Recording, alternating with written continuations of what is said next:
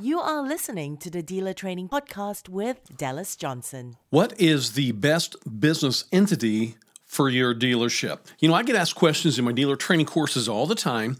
Should I start my dealership as a sole proprietor, corporation, LLC, partnership? And I give the same answer every single time. I'm not an attorney. So I recommend that you hire an attorney, or maybe you can call the Secretary of State's Corporation Division at the state capitol.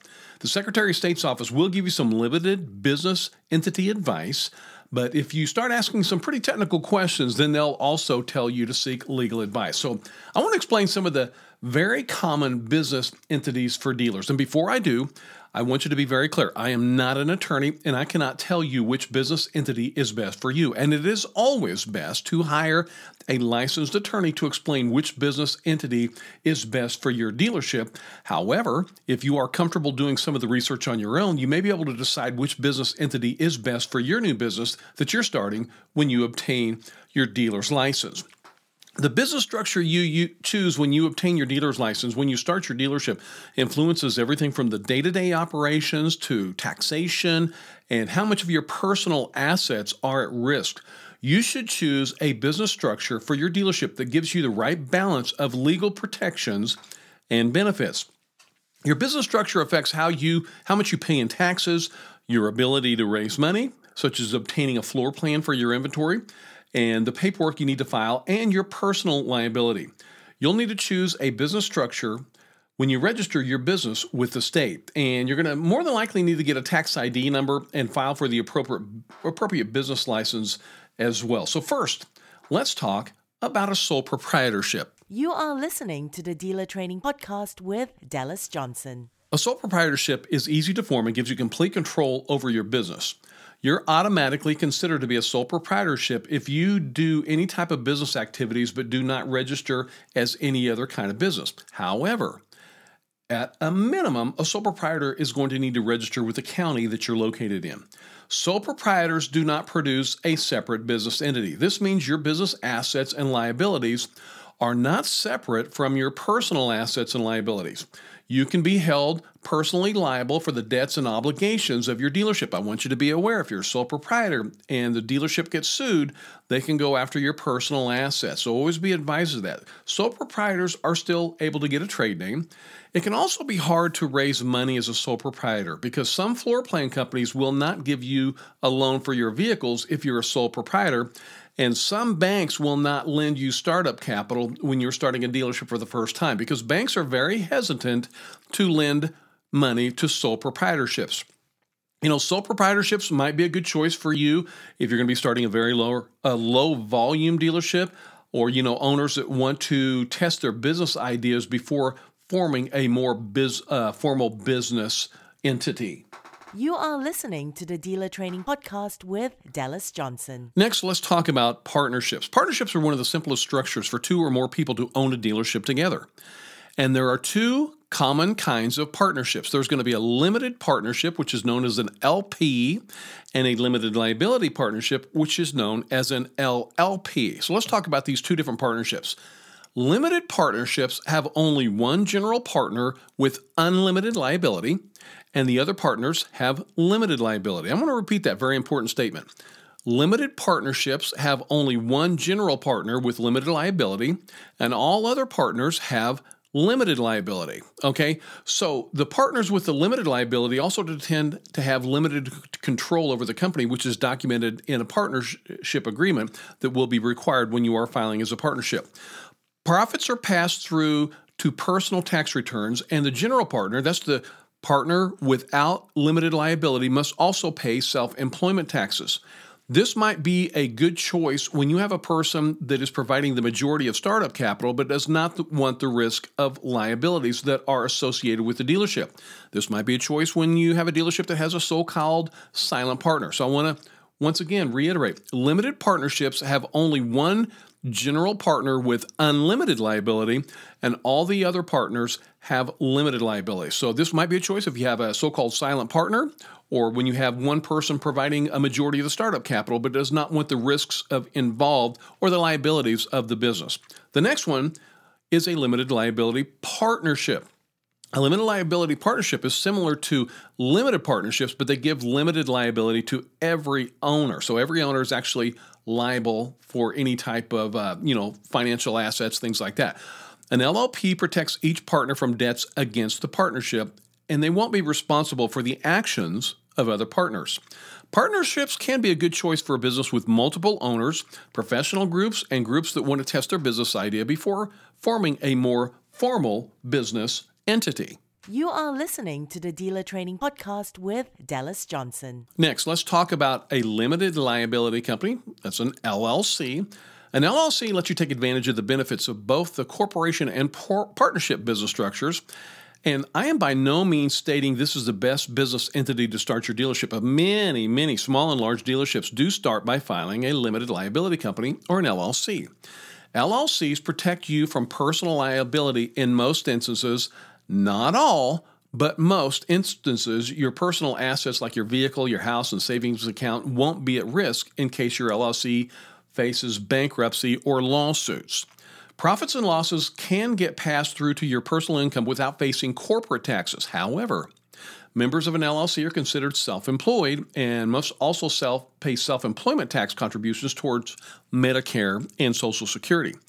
LLCs can have a limited life in many states. So a lot of times you have to renew that LLC. But when a member joins or leaves an LLC, some states may require the LLC to be dissolved and reformed with new membership. So you definitely want to talk to the Secretary of State's office that, about that if you do have specific questions. And I want you to be aware, I'm not an attorney, so I'm always going to refer those questions. If you if you contact me asking these questions, I'm going to refer you to either the Secretary of State's office or to get legal counsel. So Always remember, there's a chance the LLC might have to be dissolved and reformed when there is a new member, unless there's already an agreement in place within that LLC uh, when it was formed. Okay, so LLCs can be a choice, a good choice for medium or higher risk businesses, dealers with significant personal assets that they want protected, and dealers who want to pay a lower tax rate than they would with corporations. LLC might be a good choice for you, but definitely get some legal advice. But the majority of dealers that I train end up finding uh, filing an LLC, but that's not necessarily going to be the best entity for you. So you definitely want to do some research on that before you decide your business entity. You are listening to the Dealer Training Podcast with Dallas Johnson. Next, let's talk about corporations. Okay, a C corp. Let's talk about a C corp first.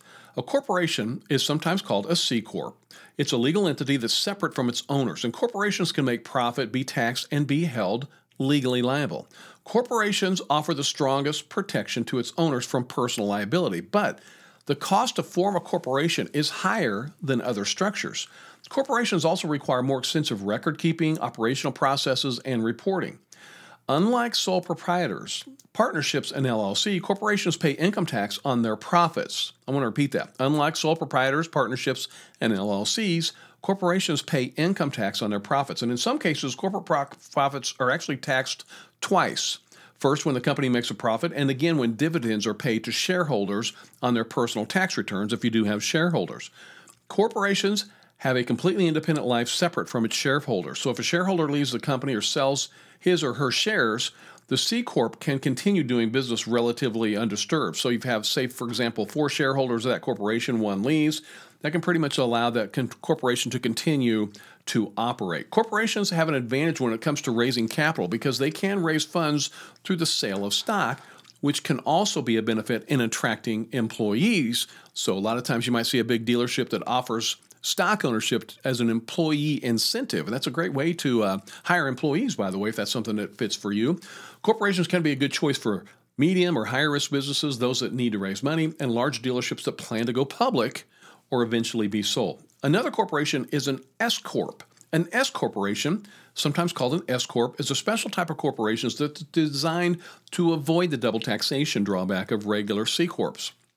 S Corps allow profits and some losses to be passed through directly to owners' personal income without ever being subject to corporate taxes. S Corps file with the IRS to get S Corp status. So this is an entirely different process from registering with the Secretary of State's office. I want to repeat that.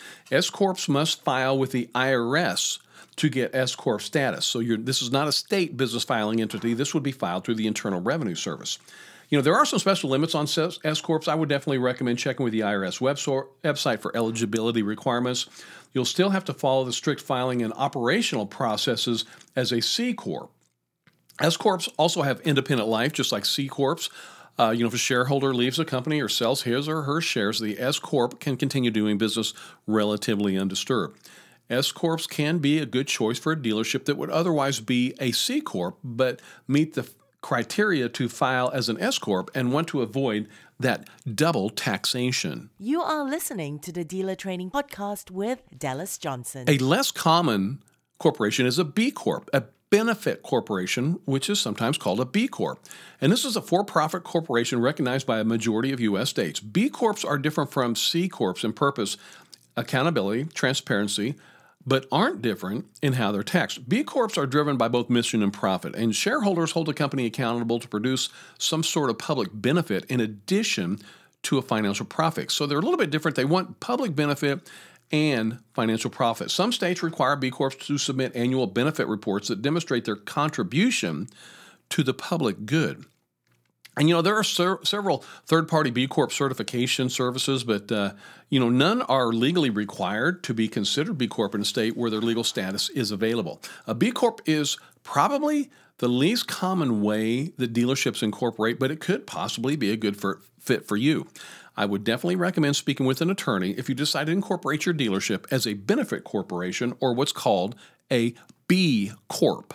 You are listening to the Dealer Training Podcast with Dallas Johnson. The final benefit, the final uh, business entity uh, that I want to talk about is a not for profit, a non-profit corporation.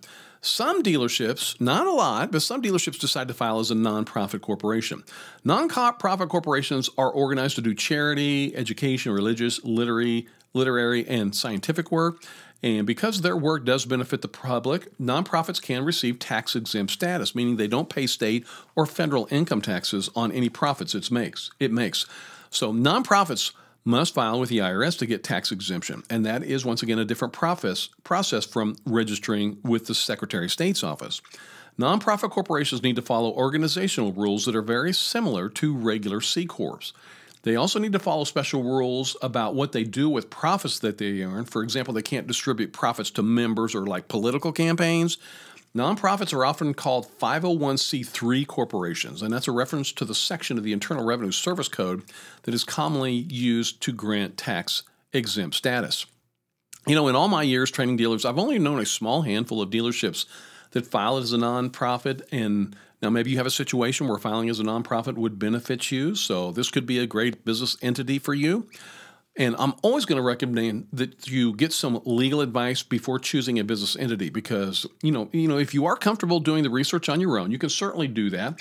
Or you can contact the Secretary of State's Corporation Division with more specific questions. And we include Secretary of State contact information in our dealer license training course. So I do really hope that you find this information beneficial. You are listening to the Dealer Training Podcast with Dallas Johnson. Hey, thank you very much for listening to the Dealer Training Podcast. Once again, my name is Dallas Johnson. If you know anyone that would benefit from this podcast, I would really appreciate you sharing this podcast with them. And I would really like to become your dealer license training partner. When you are ready to start your business and open your own dealership with your own dealer license and ready to start that dealer license trainer to enter the world's greatest business, just click on that blue button at the top right of this website. So thank you very much. I want to wish you the very best of luck with your new business. You are listening to the Dealer Training Podcast with Dallas Johnson.